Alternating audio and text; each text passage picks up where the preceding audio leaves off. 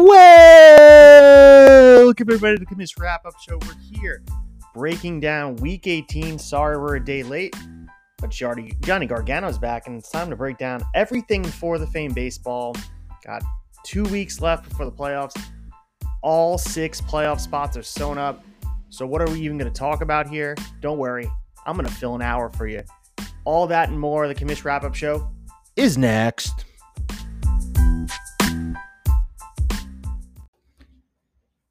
All right, everybody, let's gather in. Let's talk for the Fame Fantasy Baseball. Again, I apologize for the day late, but as I mentioned yesterday in the chat, and I was not kidding, I had a lot of those session blueberry IPAs at Great South Bay at Outlaw Wrestling, uh, meeting some legends of wrestling, seeing some up and comers, being a part of the show right in the mix. Myself, Posada, we took in a lot of the live wrestling, and it was every bit as outlaw as you can imagine. No apron. Uh, no logo on any single aspect. You wouldn't even know it was branded by Outlaw Wrestling, but some good talent. You may recognize WCW Crowbar as their world champion. He looks horrendous. Um, they called him a legend. He's not quite a legend. But anyway, we're going to get into some legendary facts about some of the baseball players and MLB at large. But let me start and talk about the for the fame. And I know it's a day late and I could sit here and break down all the matchups and I'll give you the results for them just for I guess, archive sake, I want to make sure we have them because if you go back and listen to this, if you are somehow in the future, 2025, listening to the podcast and you want to know, damn, what happened in week 18, I can't let you down. So let's just start with the first matchup between myself and Devin. Uh, so Devin got the win here, and he should have. And I'm still fielding out my best roster, but it's really challenging right now with my team really thinned out. And now I'm even more hamstrung with Fernando Tatis Jr. because now he's classified as being suspended, which means he can't sit on my IL despite being injured still and probably not coming back, even if he was healthy or able to come back, I should say. He would be not allowed to sit on my IL, and there's no NA spot for that. He's just suspended, which means he has to sit on my bench. And I imagine there's a lot of people that are in playoff spots in other leagues that just flat out dropped him because of the fact that they can't hold on to him. And it's a roster spot at this point is so valuable. We talk about those streamer spots, whether it be offensive or pitching wise. You cannot just hold on to that roster spot. Right now, for me, it's easy. I just throw him in there. I had to drop somebody, and I, I think I dropped Trey Mancini for that spot. But Tatis is not coming back this year, and he's going to take up a roster spot for the rest of the year. And his classification is SUSP, and that's suspended. And I think Yahoo needs to fix that. They need to make it either NA uh, or a classification on its own. Maybe you add a suspended spot. I don't know how that works, but uh, there's no reason like he's not going to be playing. He needs to be placed somewhere else on your roster. Uh, and you know, I'm just, I guess, lucky enough or unlucky enough that my team's not competitive this year, so I don't really have to worry about it. So I'm not dropping him. I got to make decision if I want to keep him. But that's a conversation for another time. But like I said, Devin should have gotten through this matchup with ease, and he did. You know, I didn't even score 100 points. Not the best week for Devin, but I'll focus on his team at, at large here. Best offensive production came from Ronald Acuna Jr., who seems to be turning it on a bit. 9.10 points. And the thing with Acuna is he's had an up and down season, obviously coming back from that major injury. He's not been the player that I think everyone wanted him to be right now. Uh, so he's sitting at 114 overall and I'm looking at this great uh, Yahoo update. I'm not sure if you guys seen it on the platform here on the browser. It's very flashy, a little bit confusing, threw me by surprise over here. Uh, and it shows his season rank going up, and it actually says his last seven days rank. This is actually pretty damn cool. Uh, matchup projections and also his last. You, you can change the range of the games and talk about the depth chart. Wow, this is actually pretty damn cool that Yahoo did. So go and check it out if you're not uh, if you're not familiar with it, you only use the app. Go on the browser for a second. It's actually really, really awesome. Anyway, Ronald Acuna Jr. has not been as good as you probably wanted to be. I mean, 10 home runs on the season is not what you want. And I understand he's been battling injury uh, and he's has been on the field. And when you're not on the field, you're not going to be able to put the points up. But he's supposed to be one of those players that carries you. And I, maybe Acuna does that for Devin in the playoffs. But for right now, he's been sort of a liability for Devin.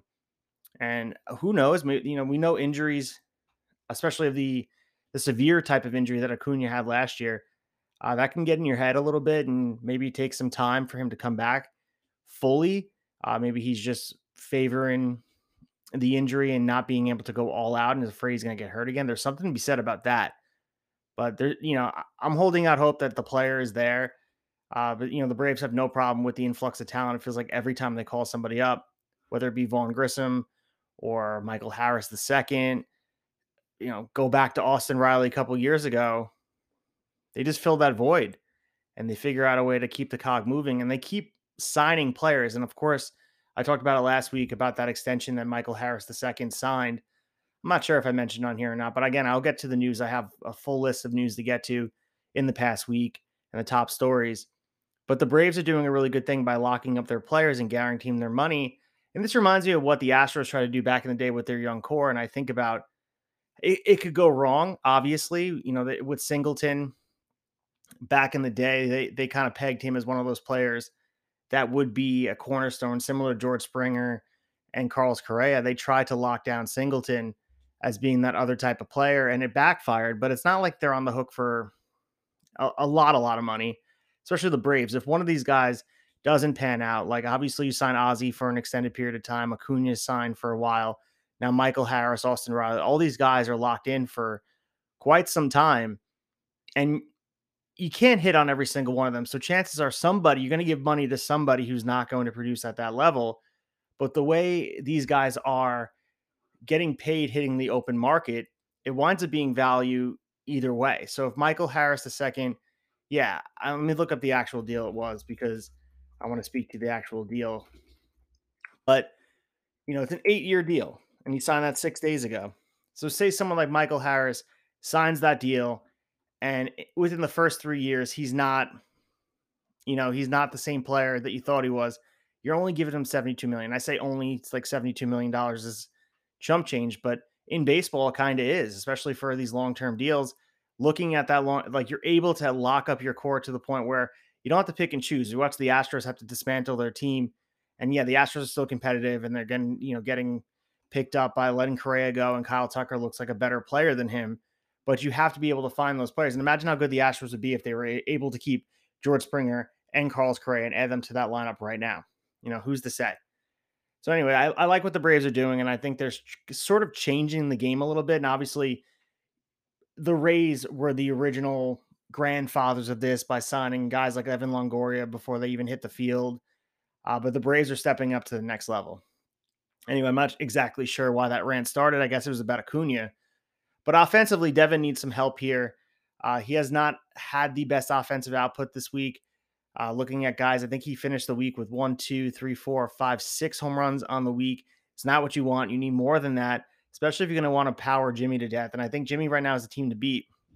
And everybody has to compare themselves to Jimmy. And if Devin was comparing himself to Jimmy right now, uh, every week Jimmy goes out there and blows him away. So he's going to need a little bit more from his offense. Pitching wise, same thing. I mean, Johnny Cueto cannot carry the weight of your rotation. He did have two starts this week, got two wins, almost had a complete game. Uh, that was on August 20th. That was two days ago. I think that was Friday night, maybe it was Saturday night. Uh, the White Sox wound up winning 2 nothing. Tony LaRussa took him out after eight and two thirds. Uh, you know, LaRussa has been sort of the eye of controversy. And it's funny how he just kind of floats back into the for the fame controversy over time. But yeah, Johnny Cueto has been very, very good, but he's not the guy that Devin wants to be carrying him into the playoffs. You need guys like Logan Webb, who had negative points this week, to go out there and do your damn thing. He's the ace of the Giant staff. He should be pitching like an ace for Devin, especially against Arizona. Can't give up three earned runs. Can't you can't even go five.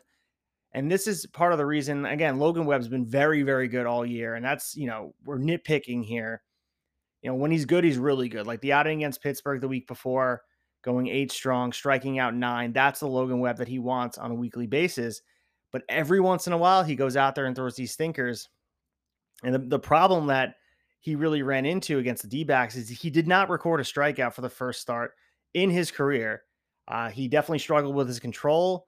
He walked three guys in just four and two thirds innings.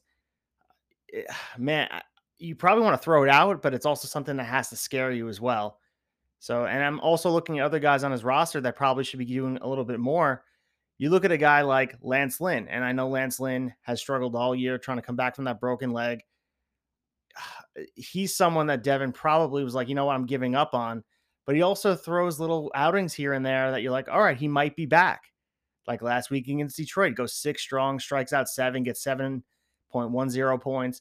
You think Lance Lynn might be back, and then he goes out and does what he does against Cleveland, going five and two thirds. And again, he didn't pitch poorly, but there's also pieces of Lance Lynn that can come out there and actually be an ace. And I know Chicago has been mismanaged in a big way, and maybe La Russa has a part of this, but he need Devin needs his pitching staff to do much more than they have been doing. And looking at his whole team right here, this is not a team right now that's going to go out and win a championship if they're playing this way. Could he do it? Look at the talent on the team: Pete Alonso, Jose Altuve, Corey Seager, Ronald Acuna Jr. These guys can go out there offensively and slug people to death, but ha- everything has to break right. It seems like right now Devin is sort of trying to find his way, feeling in the dark a little bit, and scoring 112 points on the week and comparing yourself to the other big dogs in the race. I mean, Jimmy put up 169 points this week. Perrier put up 140. Posada put up 138. So did Travis. You, you can't sit here and say, I'm happy with 112 points. Yes, he's got the win. Yes, he's 12 and 6. He still has a division lead, but he has to be like, oh shit, I really don't need my team going out there and scoring 112 points because I'm going to get bounced, whether it be in the first round or the second round if I get a bye. So I'm not saying Devin has anything to be nervous about because, as we know, it ebbs and flows each week.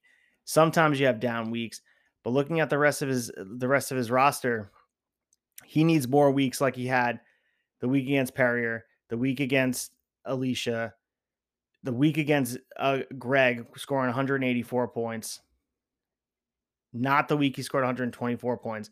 So he can put up points, but this week sort of you don't want to get into the habit of scoring 112 points yeah, you beat me because I right now I'm an opponent that can be beat week to week when you score a low amount of points, but you're not going to beat any of those other five playoff teams. So, and I think, you know, to be clear about this, I think Devin has a lot of potential in his roster. And like I mentioned, those guys can carry any team. It's one of the better offenses in the league when they're firing on all cylinders. But I think a big piece of this is uh, th- there's no one right now that's super hot. And again, that can change from week to week. And like I said, Ronald Acuna Jr. may be that guy down the down the stretch. We're kind of waiting for him to catch fire. He has not caught fire all year. It's been just drips and drabs of uh, production. You know, you go back to the doubleheader against Miami, went four for nine. I think he had like four points. But I think right now the Braves offense is so well rounded that he's sort of blended in there. And you kind of don't even think about him. And I'm sure Brave fans are probably, if they listen to this, they're like, of course, we're pissed about Acuna. Imagine how good we would be with Acuna. But if they do it like with a whole team approach, you got to wonder if Acuna is not right, if there's something going on with him that is kind of holding him back from being fully productive. I don't think the Braves would shy away from just shutting him down and getting him ready for the playoffs. So you know, and the fact that he's walking is really good. I mean, he walked on Tuesday four times. He's seeing the ball pretty well. You want more of that, but the fact that he has ten home runs, uh, you know, it's not what you want. Especially, I mean, I again, I also know he's not been on the field consistently, so that's been a problem. But I'm trying to pick a guy on Devin's offense that can carry him th- over the finish line, and there are some names there, but he's going to need something to break right for him, especially comparing him to the other five playoff teams. All right. Let's move on to the other matchup here quickly. And I know I said I wouldn't spend enough time on matchups, but here I am anyway. I'm just going to quickly say Perrier just absolutely bodied Karen. Karen dropped to 4 and 14. Perrier moved to 12 and 6. Uh, Perrier scored 140 points. I'm going to go through his roster as well and talk about the, the point getters. And led by Paul Goldschmidt, 17.30 points, seven runs scored, seven singles, had 11 RBIs, three home runs on the week. Marcus Semien had a really good week too, 9.7 points, Jose Ramirez, 8.95. Mookie Betts, 9.55. Kyle Tucker, as I mentioned before about the Astros, he had 11.55 as well. Pitching wise, led by Jose Urquidy, uh, you know, Alek Manoah, who's kind of the, the eye of controversy with the Yankees, uh, standing up to Judge and all the Yankees, and also Gerrit Cole. That's the feud I want to see Gerrit Cole versus Alek Manoah. I don't like Gerrit Cole's chances going up against big dog Alek Manoah, but uh, I, I, have nothing but respect for Toronto's Alek Manoah. I think he's an awesome pitcher. Uh, Brandon Woodruff, 4.30. Uh, and Zach Gallen looked really good. 10.55 points, 12 Ks on this week. Uh, you know, back to backs. I mean, I'm going through his game log. Looks like Zach Gallen might be back. August has been a really good month for him. His last three starts has gone at least seven innings. Had eight points against Pittsburgh on the eighth. August 13, 7.25 against Colorado. He has not given up a run since August 2nd. So Zach Gallen, we all know how good Gallen can be. Uh, 12 Ks was his career high. And I would say this outing that was just against San Francisco on the 18th is probably his strongest performance uh, of the 2022 campaign, but it also of, I mean, the last few years. And people also forget he's only 27 years old, uh, had 17 swinging strikes, and he's going into a matchup next week. Well, it's it should be tomorrow, actually, as you're listening to this. Know it looks like he's slated to pitch 24th. Should be it should be Wednesday against Kansas City, and that's on the road uh, against a beleaguered Kansas City Royals offense. So look out for that as well. Uh, but I really like Perrier's output this week. Uh, very well rounded performance. And this is not even with guys like Bo Bichette doing what he should be doing. Uh, you know, Bichette, who I moved, he was my franchise player, drafted him really high over Trea Turner, infamously at this point. He was dropped to seventh in the lineup earlier this week against the O's. Uh, and we all know he's been slotted in the fourth or fifth spot in the Blue Jays lineup for, you know, most of the season. Uh, he's been dropped to the bottom of the order now with Matt Chapman bumped to the fifth spot in his place. Uh, and according to Blue Jays Twitter, it's the lowest he's batted in his four year career at the major league level. Uh, he's only hitting 276 and three home runs since the All Star break. So, not a good look for Bo Bichette. Uh, looking to bounce back next year. And he might be a contender to like a buy low next year in the draft if Perry doesn't keep him because people might be turned off by him, especially after he was taken so high. I know people get bothered by that, but sounds like Jose Ramirez all over again. And we all know how that uh, aired itself out. Uh, going to this other matchup, this was the closest matchup of the week that a stat correction almost changed the result, but Posada held on for dear life. He got the win, moved to 11 and 7. Travis dropped to 10 and 8. Now he's struggling a little bit here too, and we'll get to that in one second. So Posada held on despite the stat correction that happened today, uh, this morning, I believe it was. Uh, offensively for Travis, led by Julio Rodriguez, was the only guy who had double digit points 10.8, had six runs scored, four RBIs, had a home run. Everybody else was single digits. Uh, second closest was Seiya Suzuki. Uh, Freddie Freeman as well had 9.2. And pitching wise, nobody had double digit. Best pitching was from Joe Ryan of Minnesota, 8.05. Uh, things could have turned out differently for Travis if, if Alcantara would have pitched like he usually pitched against the Dodgers, finished with negative points for the first time, I think, all year. And that's not just without looking at his game log, that, that has to be a fact. Uh, three and two thirds, not exactly what you'd expect for Sandy Alcantara. He's been lights out all year. And you got to wonder if there's some fatigue on there. Also, Travis has to be concerned with the fact that Miami's not competitive. Are they going to just kind of be careful with him, make sure he's okay? They have nothing to play for right now. They're not thinking about Travis's fantasy team. So that definitely got to air itself, uh, especially be concerned with a little bit of that fact when you have guys that are on these non competitive teams that are valuable for the future. And Alcantara, who's more valuable than him? I mean, Miami, we know they trade everybody, but who's more valuable than Sandy Alcantara at this point? And you have to be wondering I don't know. Uh, maybe they're going to shut him down. I know we try to move the championship so far away from uh, the end of the season, so you're not resting players. But what's not taken into consideration are these innings limits, shutting guys down, being cautious. Those are all things we can't avoid. And Sandy Alcantara is like, I know he's playing for National League Cy Young. That might keep him in the lineup from week to week. But Miami has to think of the bigger picture here like I said, he's not thinking of Travis's team. Uh, they're thinking about Alcantara down the line for the future, and we know that he again is he is the franchise at this point, and we know that at the you know, and I I think there's got to be some concern on Travis's end, like oh, if Alcantara gets shut down, what am I going to do here? And of course, he's got Cole in the trenches here, and Cole's been, you know, he's been Cole all year. You know, right now he's 69th overall in points. He hasn't been, he's definitely not the AL Cy Young this year. Uh, but he's been good in spurts. Like he looks like the old Gerrit Cole, and we see those outings. He's gone at least six innings, and I mean, since July, he goes out there and does his thing. He's just not dominant. Like there's something about the Yanks, and of course, the whole Yank Yankee lineup and everything about the Yankees. As Don just sneezes in the microphone, everything about the Yankees has been sort of uh, slumping, and Gerrit Cole is a result of that as well. Like he goes out there against Tampa on the 15th, gives up one run, and he gets tagged with the loss. So obviously, it's not what you want against Toronto going out there, uh, giving up four. He should be better than that, but he has not been bad by any means. But for the money being paid to Gerrit Cole, and I know we don't want to make it about that, he has to be better, not just for Travis, but for the Yankees. I'm speaking as a Yankee fan.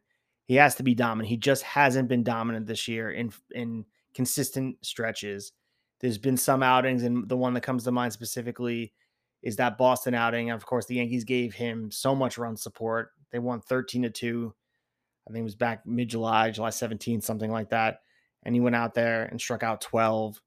I mean, he did the same thing against Cincinnati in a losing effort. He was dominant, but the Yankees couldn't hold it. The Yankees bullpen couldn't hold on to it. So there's been like spurts, like I mentioned. He just not he hasn't been the dominant ace that like Houston had. And I know that's nitpicking, and you know people might be like, "We wish we had Gerrit Cole," but I know crosstown with the Mets. You know, they're getting everything they asked for with the Scherzer when he's on the field. It just feels like Gerrit Cole. I don't know, hasn't been as advertised, and maybe it's just because the Yankees haven't won with him, and that could all change in October, and I'd feel a lot differently. But you know, there's something about Gerrit Cole uh, that when the Yankees are not playing well, kind of rubs Yankee fans the wrong way. I don't want to speak for all Yankee fans, but he seems to have a tendency to make people not like him against, you know, I'm thinking about the Mo- Manoah thing specifically. And of course, I'm not going to take Manoah's side because you don't know what's being said on the field. But Gerrit Cole always seems to be in the mix of these type of disputes, similar to the Dallas Braden stuff with A Rod, where it's like some, you know, puffing your chest out about some unwritten rule, and Gerrit Cole seems to be the first person to do that.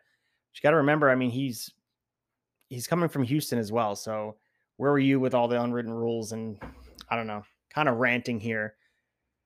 But where were you with these unwritten rules and when it was happening right under your nose? And don't act like you didn't know about it. So I don't know. You know, my my whole demeanor can change on him. And I know there's a lot of pressure on a guy like Gerrit Cole to pitch really well because of the money being paid. And I understand that's like the low hanging fruit here. But all I'm asking for him is to go out in October and just dominate because that's what the Yankees are missing. They're missing that dominant performance in the playoffs where someone can let them hang around until their bats come around. And I think inevitably we're going to get the Astros, we're going to get the Yankees in the American League Championship Series if we're lucky. Obviously, the Yankees have sputtered out. They seem like the wheels are popping off, but they are in desperation to get this season turned around. And this this Subway Series, the win today, four two against Max Scherzer, that might be the spark they need. I mean, if the walk off grand slam that Donaldson hit the other day wasn't the spark, th- this might be. Who knows? But I think right now, if the Yankees are going to make it to the World Series, they're going to have to go through Houston. And they're going to need someone to dominate that Houston lineup, which has been just simply better than the Yankees for the second half of the season. It's just been better. Outside of Judge's 47 home runs, that lineup is more well rounded. They put more pressure on the opposing pitchers, and they have the ability to extend at bats more so than the Yankees are able to do right now. And I think right right now, Houston has to be the favorite to move out of the American League. But if we're talking strictly in Yankee world, how the Yankees do it, they need Cole to dominate. Bringing it full circle to Travis's team. And if Travis wants to win a championship, he needs Cole to dominate as well. Looking at Posada's team, Matt Olson finished the week 10.80 points. Willson Contreras, 9.75. Michael Harris, the second, the apple of everybody's eye. And I think Pizzada has to be considering keeping this dude. Uh, he had a 391 foot home run off of uh, Roansy Contreras uh, back. I think it was on, was it Uh, what day did they hit that home run? Earlier in the week. I don't know. All my days are all mixed up. Uh, maybe it's not. Yeah, I maybe it was today. Actually, that I'm thinking about it. Yeah, who knows? He just hit a home run. I saw, and I actually, I think I saw it today on Instagram. That home run that he had. Either way, sneaky power from the for the from the little guy. Seven point eight five points. Uh, he's been really good, and he's been someone that Posada may be thinking about locking up long term as well, especially with the control, the controllability of a guy like Michael Harris II. Uh, Garcia, what can you say about him? He's been pretty consistently uh, good for Posada, 19th overall in points, and he came out of nowhere last year. Uh, I think many people were scared that Garcia wouldn't be able to replicate the breakout 2021, and I think at this point, sitting here in September, it's safe to say he silenced many of those people, made them eat their words. Uh, I guess pundits are using the word useful, and Yahoo specifically is using the word useful for Adolis Garcia. He's been valuable, straight valuable. And I think he's kind of etched his way into being like a building block for the Texas Rangers. And who would have thought, especially signing Marcus Semien and Corey Seager, Adolis Garcia is every bit as valuable at this point. Uh, 20 home runs on the year, 76 RBIs. Uh, yeah, been a very, very good player. Pitching wise for Posada, led the way by Triston McKenzie, 10.6 points. Joe Musgrove continues to be a stud. Uh, he had, how many points did he have in the week? 9.05, 12 Ks. Uh, McKenzie finished the week with 14 Ks. I think he had two starts. Nah, he had 14 Ks in that one start against Chicago on the 19th. Absolute dog of a performance. Triston McKenzie, uh, yeah, 14 Ks. I mean, the White Sox are kind of lost at the plate, but still very, very impressive against a division rival. So, very, very good matchup between these two teams. And like I said, Travis is sort of sliding here, trying to hold on for dear life. Uh, he was kind of, I don't know, everyone thought he was going to win that Otter Pops division. He slid to the point now where he's, I think it's out of the realm of possibility. He's three games back from Jimmy. Obviously, clinched the playoff spot, so there's no worrying about that. But I think at this point, he's getting ready to play in that fir- that first buy-in game, and you know he's lost four straight, five of six. Like the, this is sort of troubling times for the defending champ, and of course he built a huge lead, uh, a surplus of wins in that middle of the season from weeks nine to twelve. He was able to sort of get his wins. You know, only lost one time from week six to week thirteen, so that really helped cement his playoff spot but he's getting cold at the wrong time. I think he has to be worried about where his team is. I think he said it too. Who's had a worse slump, myself or the Yankees? And if he loses to me right now, he's down on a Monday, 11.9 points. I'm projected to win, but projections don't mean anything. I'm going out there. I'm going for the jugular. I want to, I want to put some damage in the champ season and something personal, Trav. I just like this for me is kind of like one of my playoff games. Like I'm going out there and trying my best to win this matchup because of the fact uh, you are one of the more talented teams in the league, and uh, you know I want to make a statement here and, and show what it's like. And I need to get right for the consolation bracket, which is a, a different story for another time. So I'm coming for you, dude. I'm four and fourteen, but I'm coming at you like this is the playoffs on the line for me.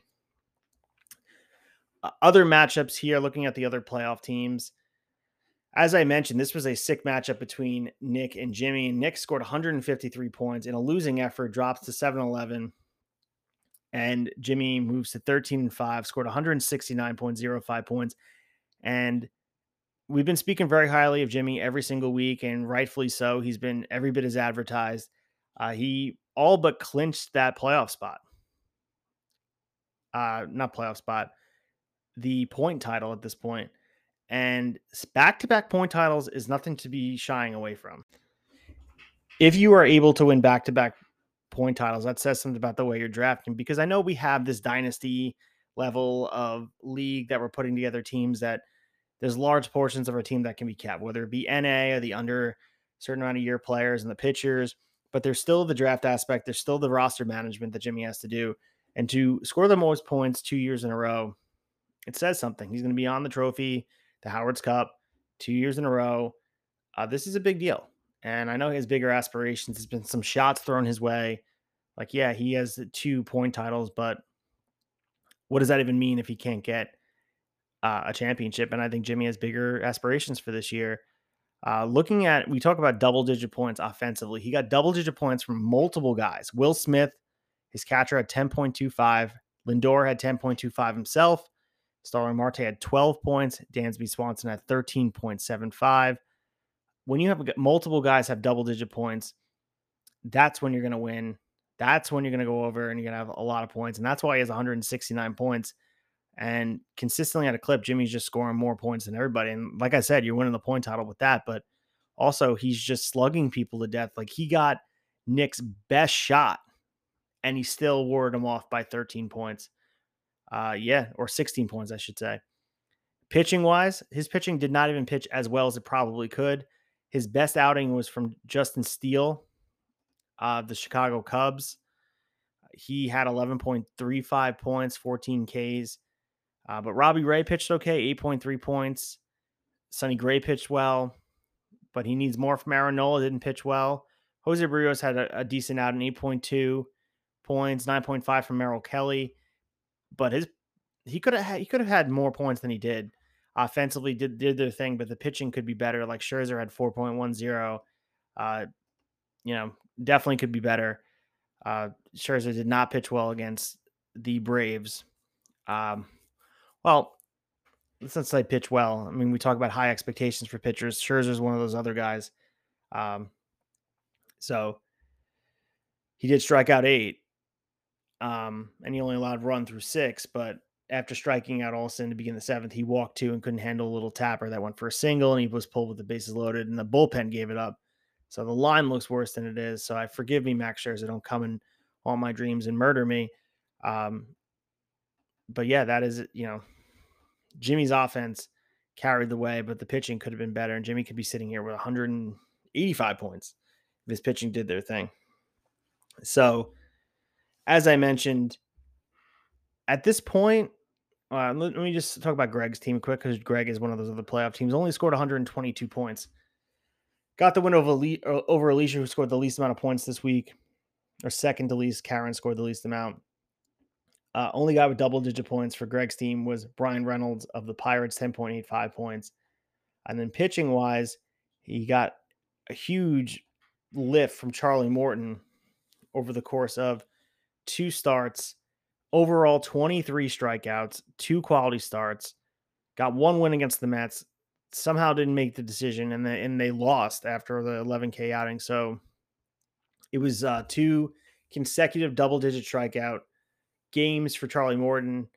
Uh, and believe it or not, he's done that five times this season. He's a 38 year old veteran. Uh, he's able to kind of turn back the clock on any given night.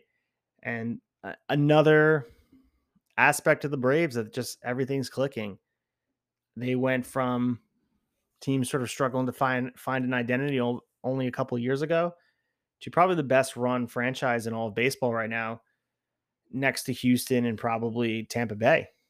I really can't think of another franchise that's been run consistently as good as the three of those franchises. And Atlanta might be the cream of the crop at this point, uh, with the Rays sort of right there, right neck and neck with them. And then Houston obviously has been the class of the league. I mean, as much as they're annoying and everyone wants to throw the cheating card out, they continue to churn out quality talent and take players. I mean, Charlie Morton was there as well. Charlie Morton was in Tampa as well. It's no coincidence that all three teams saw the value in one Charlie Morton. So those are the matchups. Uh, looking at the standings right now, as I mentioned them before, right now, as it stands, and this will not stand because we still have two more weeks of matchups, but Jimmy right now is in the lead for the Otter Pops division, 13 and 5. He's 5 and 4 in the division.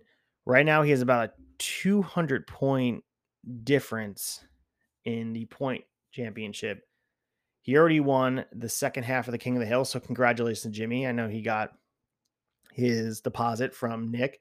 And thanks again to Nick for arranging that. That was a really fun side pot that we were doing. And I do appreciate that. And I would love it to return next year if you were able to navigate that and arrange it. So that'd be awesome. And for for Jimmy, I mean, he right now has 2,532.85 points. Second best would be Perrier, who has 2454.10. So doing the math on it, it's a little less than 100. So Jimmy would have to, I mean, it's two weeks, so it's possible. So I guess everyone that's kind of crowning him right now is jinxing him. But he's, if he's going to do what he's been doing the last few weeks, he should be able to clinch it with ease. And if you get that trophy, Jimmy, you have to come back to Long Island. You have to get the trophy. It cannot stay over my shoulder anymore. It's in my podcast room. It's over my shoulder.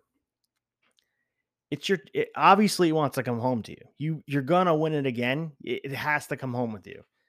And it's gonna cost like $60 to ship it. So you gotta fly yourself here and get it. You fly home with it. We took a picture with it with you. You just didn't take it home. It wants so badly to be with you, clearly. So take them home. You know, drink something out of it, eat some cereal out of it. I know that the Joseph George Lucchese cup, when Karen tried to drink out of it, it was leaking. So I'm not sure if Travis has tried to eat any sort of food, like a cereal or ice cream out of it. You're gonna have to let me know, Trav. But I think this cup has it's a little bit more uh I guess sewn up on the sides. There's no leakage points. I'm looking at it right now. I think it's possible to eat cereal out of this thing. And listen, I can't eat cereal out of myself. It's not mine. I am on the trophy at one point, but that was many moons ago. I will not eat cereal out of a trophy I do not own. So, Jimmy, get the get the damn championship if you win it, or Perry, if you if you somehow come from behind and win this, you need to be the one to eat cereal out of it. Someone got to eat cereal out of the Howard's Cup. Just my opinion. But yeah, so the Otter Pops division right now, Jimmy has a one game lead. So if he gets the win this week against Karen, and by all accounts, he should, he's favored by about 40 points. He will clinch the division. He will get the bye. And then for the Grant Balfour division, a lot closer than probably the other teams would like it to be. Right now, it seems like it's come down to Devin and Perrier. But if both of those teams lose, which is possible, Nick put out a put out a fight to Jimmy, he could actually defeat Devin and say Greg defeats Perrier and Posada beats Alicia, which should happen. We'd have a three-way tie at the top. So whatever the tiebreaker is, it could come down to the last week of the season. And the schedule we have for the for the last week of the season, let's go to week 20 quickly we have Devin versus Posada, which was is huge, but Perrier is facing Alicia. So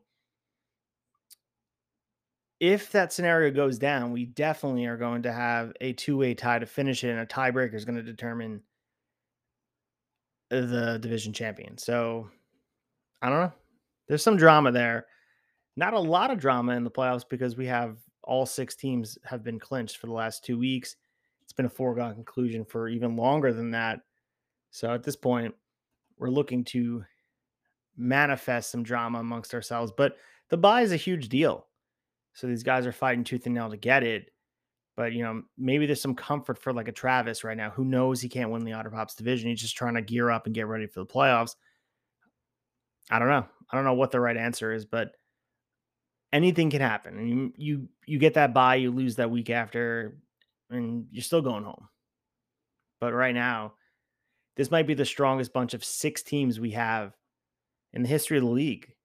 Like the difference between them, I like I was I, I've been sort of pounding the pavement talking about how good Jimmy's team is, but every single team I'm looking at could potentially win a championship and you know, from bo- top to bottom.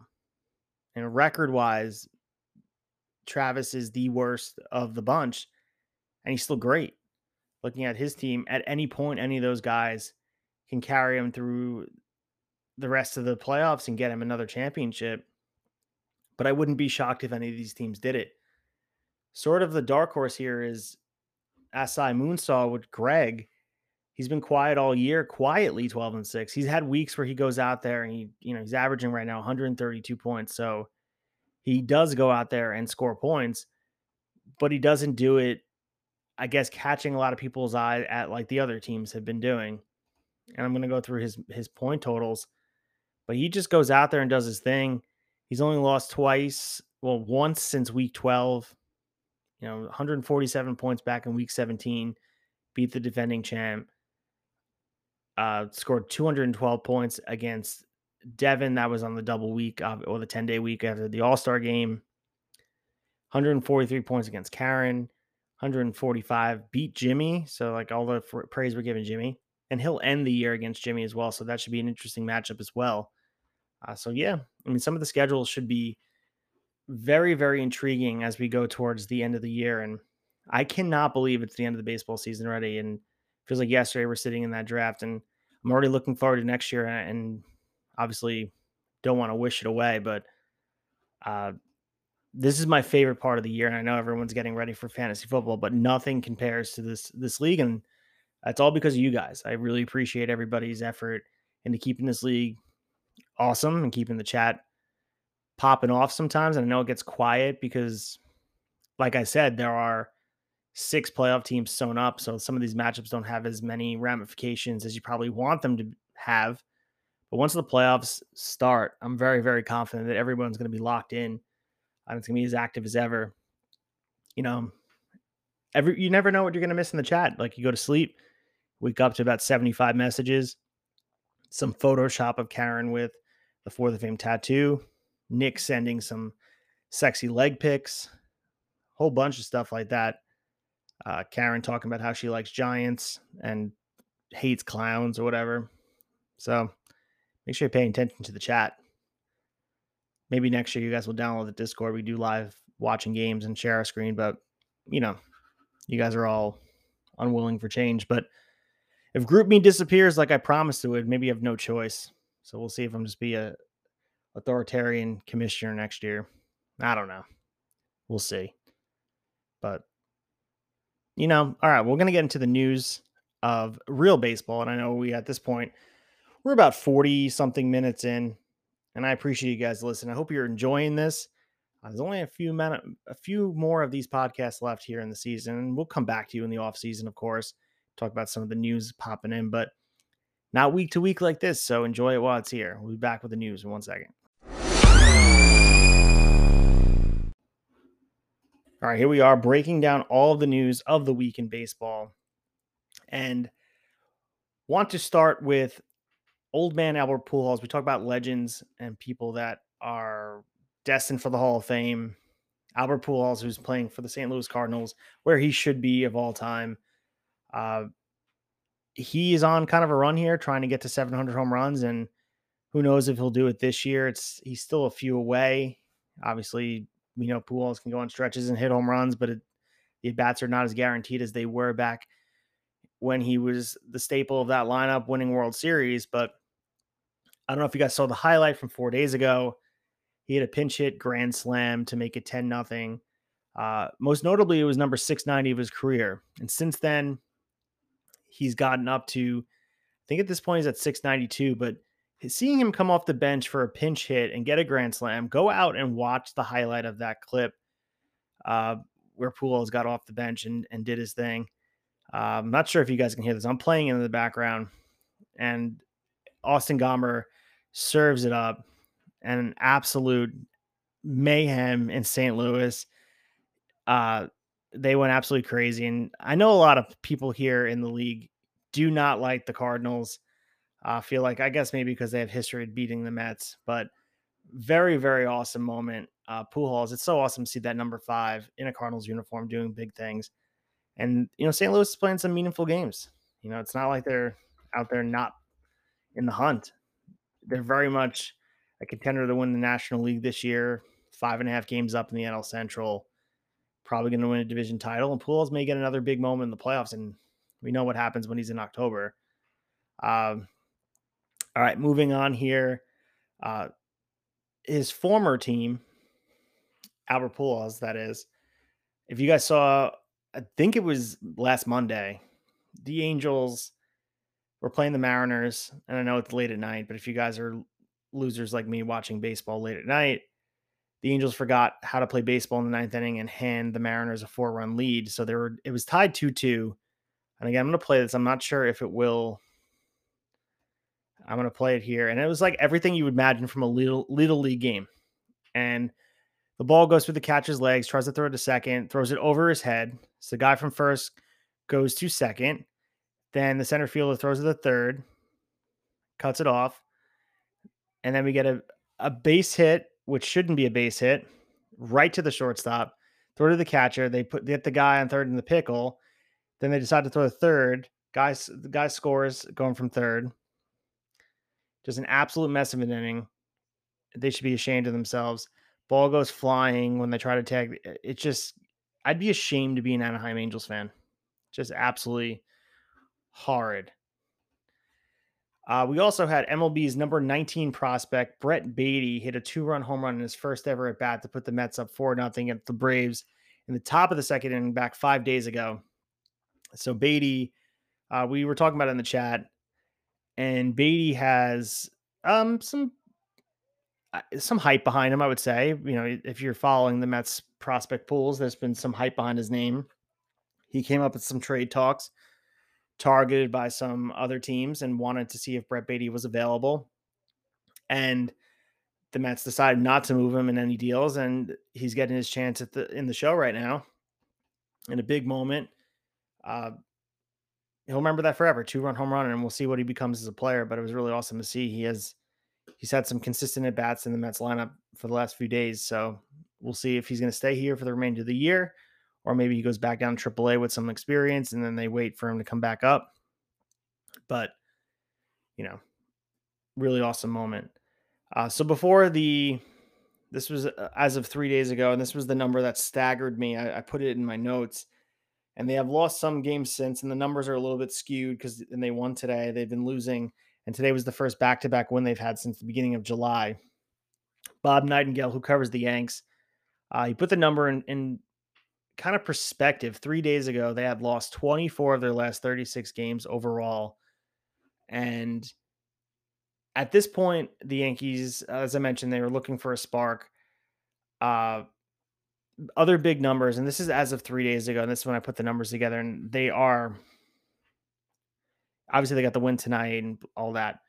But as of three days ago, the Yankees were three and 13 since the trade deadline, eight and 19 since the All Star break. They've been shut out five times in August. They haven't thrown a pitch with the lead since August 13th in Boston. That was three days ago. So obviously that happened today. They had the lead. Joey Gallo has just as many home runs as the Yankees wins since the trade deadline. Since the trade deadline, the Yankees have three wins. Jordan Montgomery has three wins alone with the Cardinals. Andrew Benintendi has three games all season with three Ks in a game. They've all come with the Yankees since the trade deadline. And Benintendi as a Yankee is batting 200 while Gallo is a Dodgers batting 231.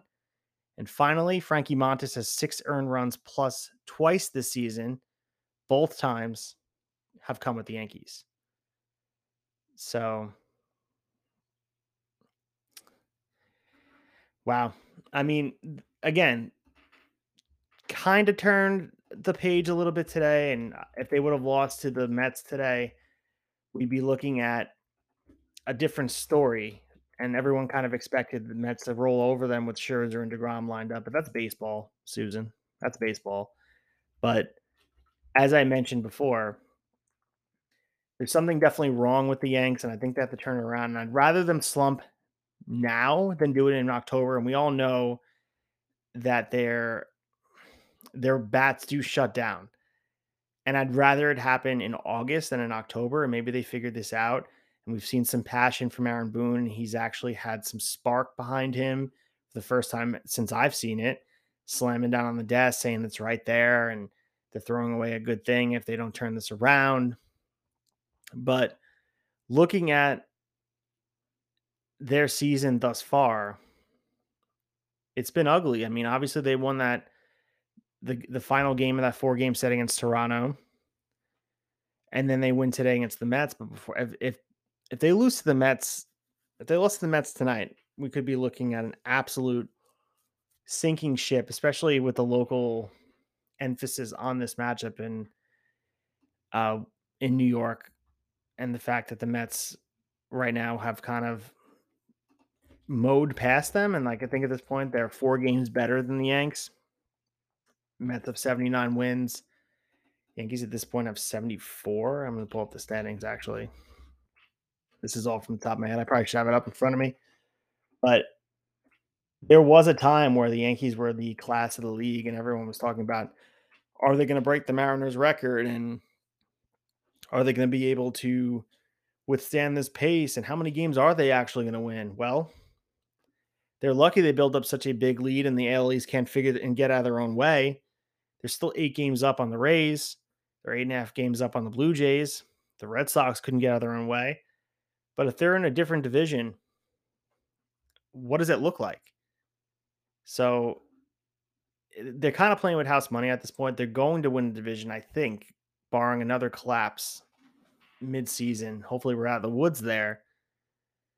But say they had a team similar to the Mets have the Braves right up their ass, like th- that could be. Um, it would be one of the bigger collapses in the history of baseball. So, man, it's you know the the Yanks they went 61 and 23 to start the season. And we know that's not a sustainable pace in Major League Baseball. But even when they dropped all those games, they're still eight games up. And I guess it's more proof than what the, you know, that, that what the 2001 Mariners did might be more impressive than any other World Series win because they wanted a consistent clip that no other team has been able to do. And we know postseason's so much about the momentum, the luck, and individual games. If you take 162 games on average, momentum and luck, and take that out, you're left with a pretty good record of who the best teams are every single year. So, right now, the Dodgers are currently on pace for 113 wins. They're very close to a 700 record, which would only be the third team in history to do that since the expansion era. And we mentioned the 2001 Mariners, but also the 1998 Yankees. The Dodgers did it in 2020 with the over 60 games clip, but this is a full season we're looking at. So, yeah, it's kind of crazy when you look at the grand scope of things and how how much everything was going in the Yanks' favor is is just as much as is going against them. But like I said, I mean, every baseball team goes through ebbs and flows, and right now all the bad's kind of happening at once for the Yanks, and maybe the last two games turn it around, but maybe not. Maybe they're not done with it, and we see the wheels have fallen off the bullpen.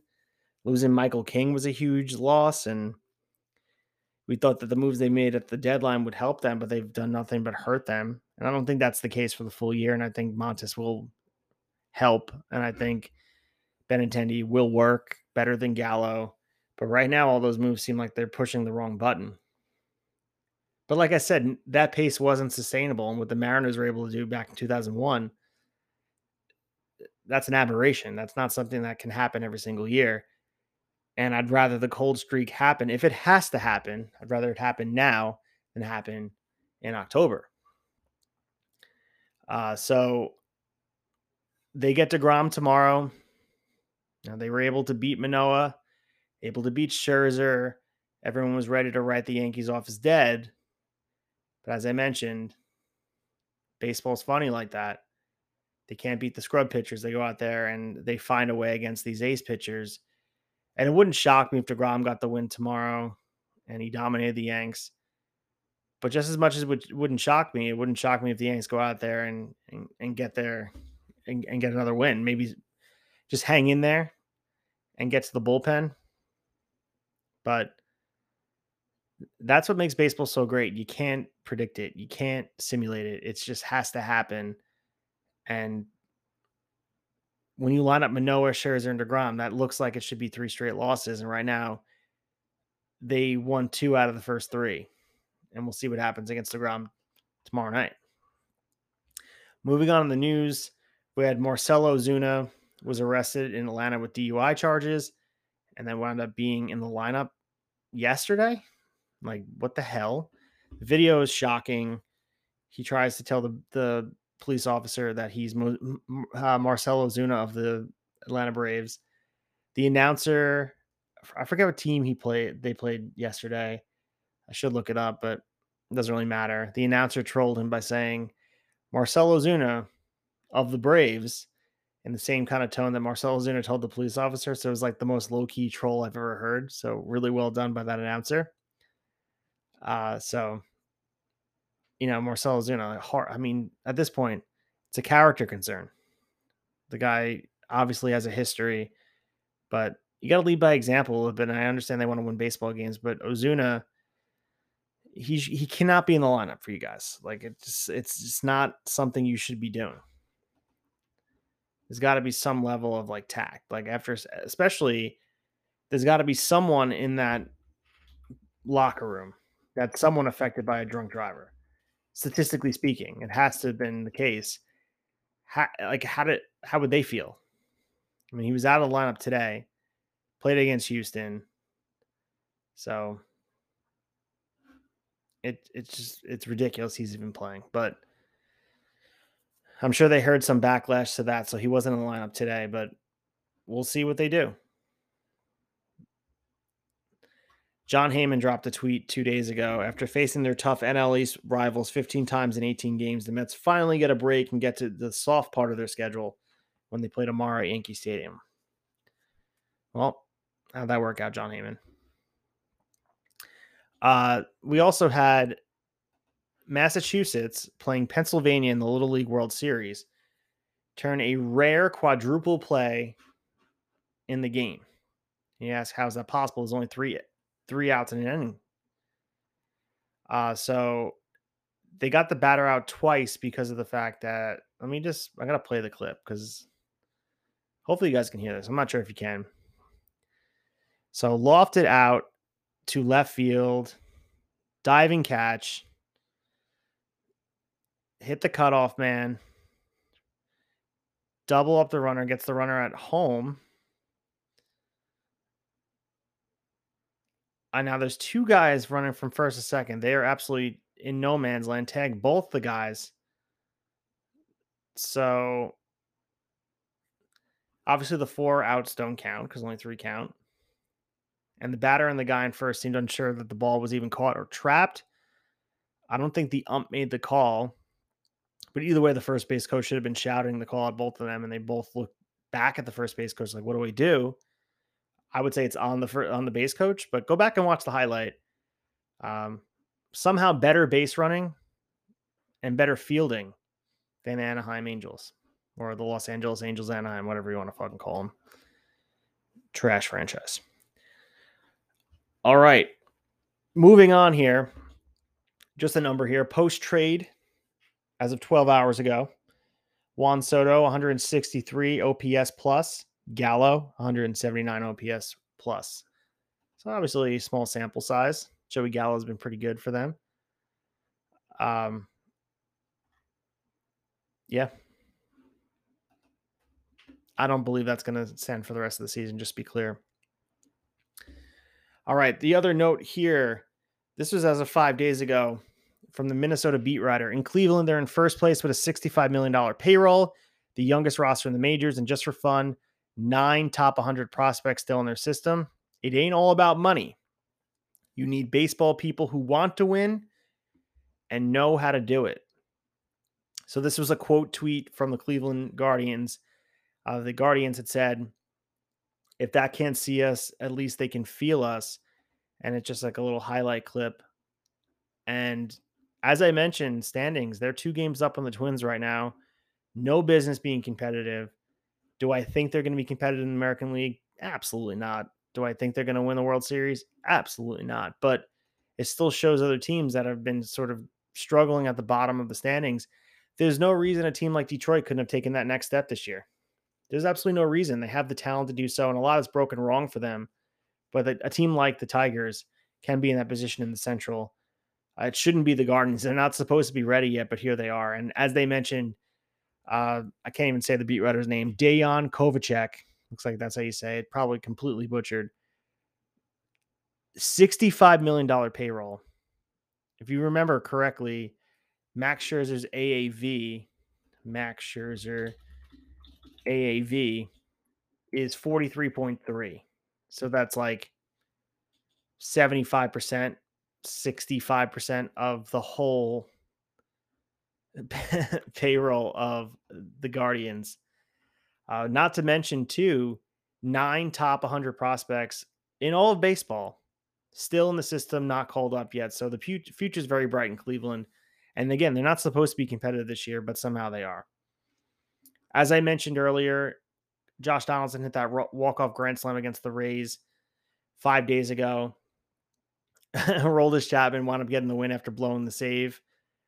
Uh, yeah, I mean, I'm gonna I'm gonna play this and see if it actually plays on the podcast. But if not, go back and check out the the Grand Slam. Yankees were down seven four, no outs in the bottom of the tenth. Looked like they were on the verge of losing a, a back-breaking loss to the division rival, and Donaldson saves them here. And yeah, they went on to lose a couple more games in a row and not be able to turn around. But this, if they would have lost this game, that's one of those losses that can turn the season completely around in the in the wrong way. Uh, Yankees need to figure out the closing position as well because Clay Holmes was unhittable all year, and I think that's the huge difference for the Yanks. The bullpens have not been able to hold on. Of course, the, the offense hasn't been the same either, but the bullpen has been a liability, and I think that affects the rest of how Aaron Boone's been managing because you can't trust the the back end of the game anymore. And Clay Holmes has the inability. Right now, he's on the injured list, but he was unhittable for a minute there. He was an elite closer, and he sort of turned back into a pumpkin. Now you got to rely on Aroldis Chapman with your tail between your legs and he's just not the same pitcher. Aroldis Chapman's been. We know that in big spots he comes up short, but he doesn't have the same miles per hour on his fastball. He just looks not like the same pitcher, which is why you see the Yankees are mixing, matching in the closer position. We saw Loaisiga tonight against the Mets. I think we're going to see more of that until maybe Clay Holmes is ready to come back, and they can maybe hope that Clay Holmes are struggling because of injury to me, it looked like fatigue. It looked like the league sort of figured him out.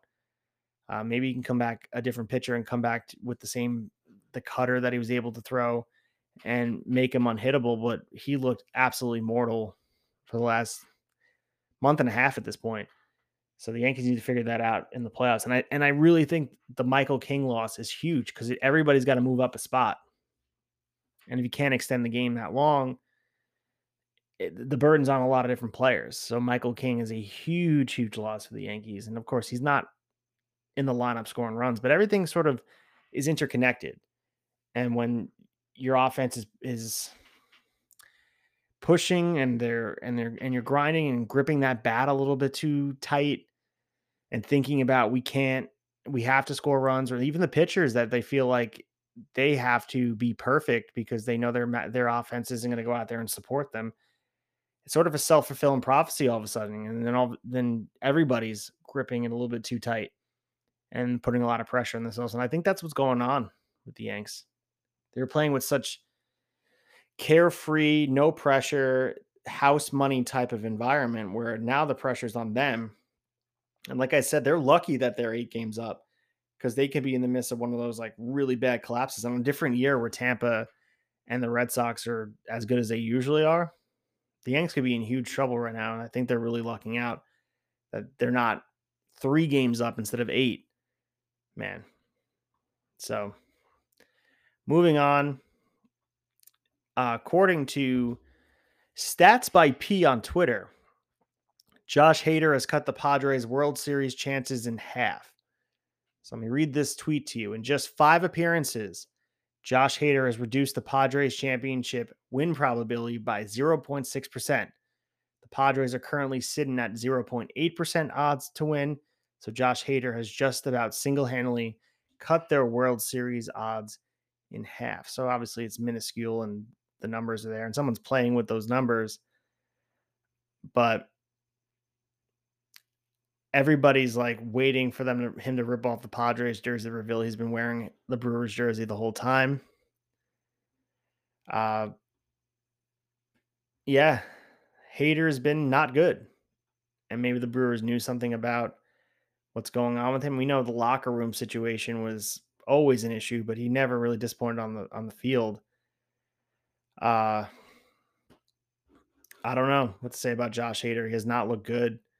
And every we talk about relievers, their shelf life is bizarre, where you go from a, an elite reliever to a barely serviceable bullpen pitcher overnight.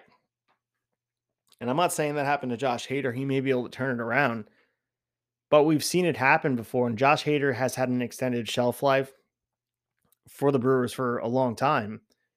Go back and look at guys like Sergio Romo. He went from World Series lights out closer reliever to is Sergio Romo even in the league anymore?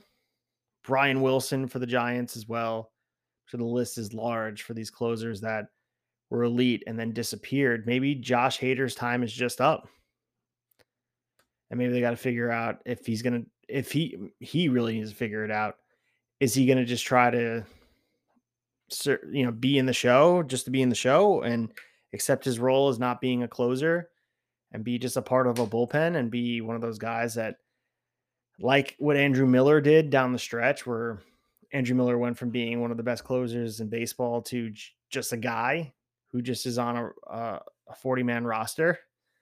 I don't know if I could see Josh Hader's ego taking that, but that is also part of what has to be considered because it seems like I don't know, clock has struck 1159 almost 12 on this career of Josh Hader and that's crazy because when they acquired him it felt like he was the finishing touches on a decent bullpen and now he just seems like a liability and I know they're making kind of tongue in cheek with the win probability thing but he's been really bad. And that kind of stuff is contagious especially in a new setting. You can't really figure out how to right the ship and the Padres need to just be like all right well we're going to put you in the 7th inning 6th inning and let you get right and that itself sometimes is, is damning to your ego. So it's kind of a no-win situation for the Padres right now. Uh, moving on here. I don't know if you guys saw this as well. Uh, Tony La Russa, there's a video of a White Sox fan sitting behind home plate, kind of like caddy corner to home plate, but Tony La Russa is within earshot of this fan. And Tony La Russa decides to pinch hit uh, pinch run with Adam Engel with the fan's advice. So if you listen to the fan, he wants Adam Engel to be put on second, and the fan is screaming at Tony La Russa, get Engel in there. And Tony La Russa's old ass gets out of the dugout, tells the umpire, I want Adam Engel in there. And it's just even funnier because he's wearing the City Connect South Side jerseys, so he just looks absolutely out of place. Uh, Tony La Russa, speaking of clock running out on your career, can we just get him? He needs to go. He needs to go. All right. Moving on here. With the win yesterday, the Orioles avoided a 100 loss season for the first time since 2017, which obviously excludes the 2020 COVID year. So the Orioles right now sit at 63 and 58, above 500 here. Uh, we know that the Orioles have been a very pleasant surprise, hanging on in the wild card spot. Probably not going to get in the playoffs, but the fact that they're playing competitive games this late in the year, it's impressive. And we spoke about the Cleveland Guardians and everything they've been able to do. Um, maybe the Orioles defy the odds and get into the AL playoffs. They've been through so much over the past few years. I think they deserve good things. At the risk of hurting the Yankees, I think the Orioles deserve something good. Um, can you imagine we got a Guardians Orioles ALCS? Uh, if the Yankees don't can't make it, maybe I'd sign up for that. Uh, the fact that they're still in the hunt for a playoff spot, that itself is an impressive feat. You have to be happy for the Orioles' success this year. They just been able to do it with some some tape and some string and some duct tape and paper clips, and they're piecing it together. So, goodbye, punching bag O's. It was nice knowing you. Welcome back, Camden Yards, as one of the I guess, more premier settings in all of baseball with the fans showing up. Huge, huge fan of Camden Yards. So, looks like that's it on the news. Uh, last week, I don't know if this was I didn't mention this, but I, this was I think last Monday. Bumgarner gave up six runs and got a non-ironic standing ovation from the San Francisco Giants crowd, figuring it might be the last time they see him.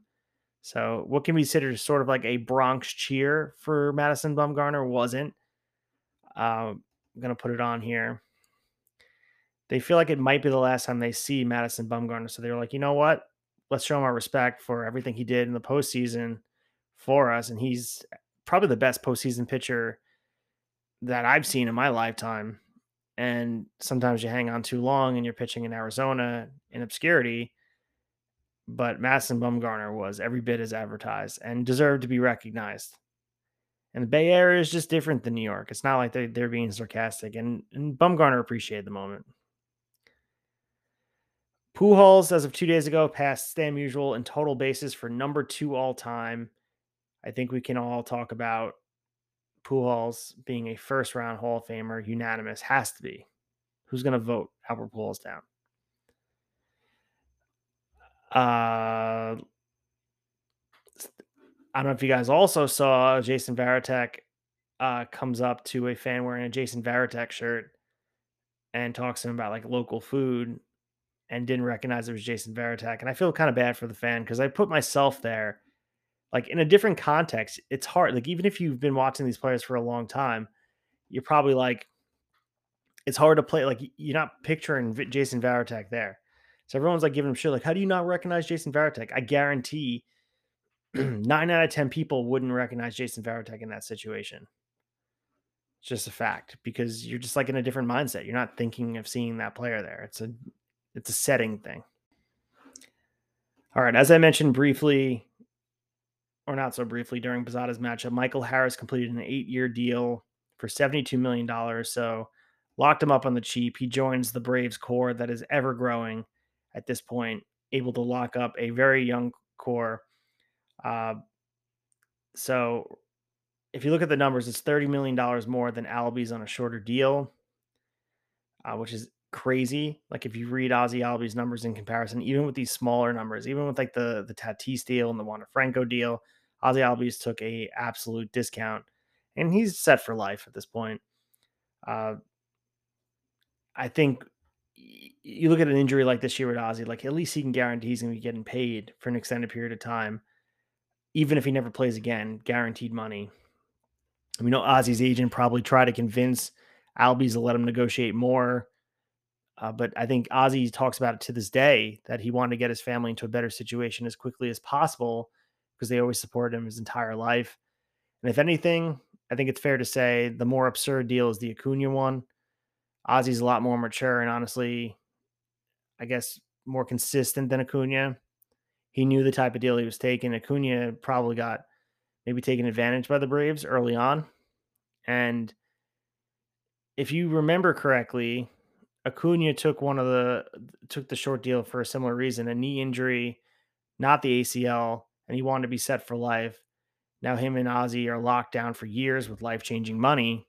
Obviously, it's not going to be like Mike Trout money or Max Scherzer money, but you know they're able to be on. We got to remember, like in baseball terms, yeah, they're not making the same in the same scope of money as some of these other players. But at what point is it just like money? Money's money when you're able to not even think about your bills and everything that needs to go into it. Like you're making it's life changing money even for Michael Harris, that's life changing money. $72 million is generational type of money that will keep you not thinking about finances for a very long time. So now you have to also consider Vaughn Grissom. And Vaughn Grissom has to be putting pressure on Dansby as well because now Dansby probably would be next up to get another extended deal. But they have to be seeing some of what's been going on with Vaughn Grissom. Like, hey, maybe maybe just maybe we can keep Vaughn for a discount rather than signing Dansby to a long term deal. Um, if you look at the big the grand scope of things, Freddie Freeman obviously walked, and we know all the drama that went on with that. And now he's he probably would still be here. Uh, Chipper warned Freddie, don't play the game with the Atlanta front office. If you go above what the front office values you, at, they will absolutely move on. And it, I think dudes really want to play for the Braves and Snitker and some of the other guys. They grew up loving the Braves. You think about Strider, Harris, Riley, we're all from the Southeast. And if the Braves can drop Freddie, they'll probably drop anybody. And not to mention Michael Harris, $72 million is still a shitload of money to give a 21 year old kid who really has only played two months. So, and think about it with Grissom coming up, the Braves probably want to resign Dansby if the price is right, but you don't want to overpay him like you didn't overpay for any of these other guys. Right now, Dansby's having a career year in a contract season. His price is definitely going to be high, and I would imagine he'd be overpaid from somebody else.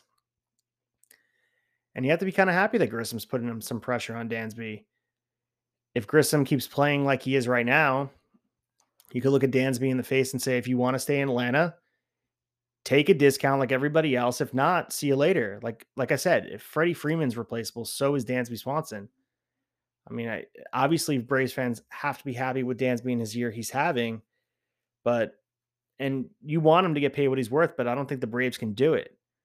So I think the Braves had that same discussion with Freddie, and I know we know how the cloak was lifted on that a little bit. The only difference is there's not there wasn't a good first base prospect behind Freddie, and they went out and got Olson, and they had to get Olson before the clock, you know, the time was out on on that. But Vaughn's right behind there.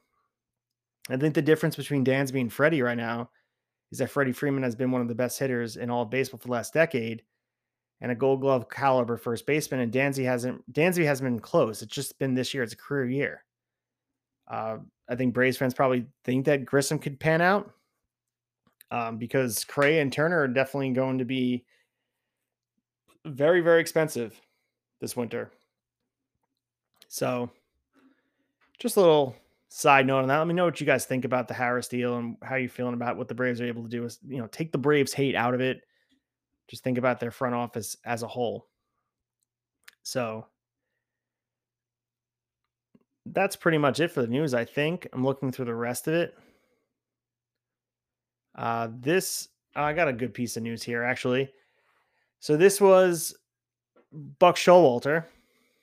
Buck Showalter was told the Braves players were getting their soft serve ice cream machine back as the general manager promised if they won three or four against the Mets. Showalter said, What did they get taken away for losing four or five to us? I love the heat between the Mets and the Braves. The rivalry is back. I know both teams have never liked each other, but Buck Showalter really leaning into it. Uh, the players talk to each other nonstop and crack jokes, but fan bases absolutely hate each other. Man, awesome. I want to see them meet up in the playoffs because that'd be a banging National League series. So come back. We're just going to wrap it up here on the Commish Wrap Show. We've gotten a little bit long. I appreciate you guys listening. I will be back in one second.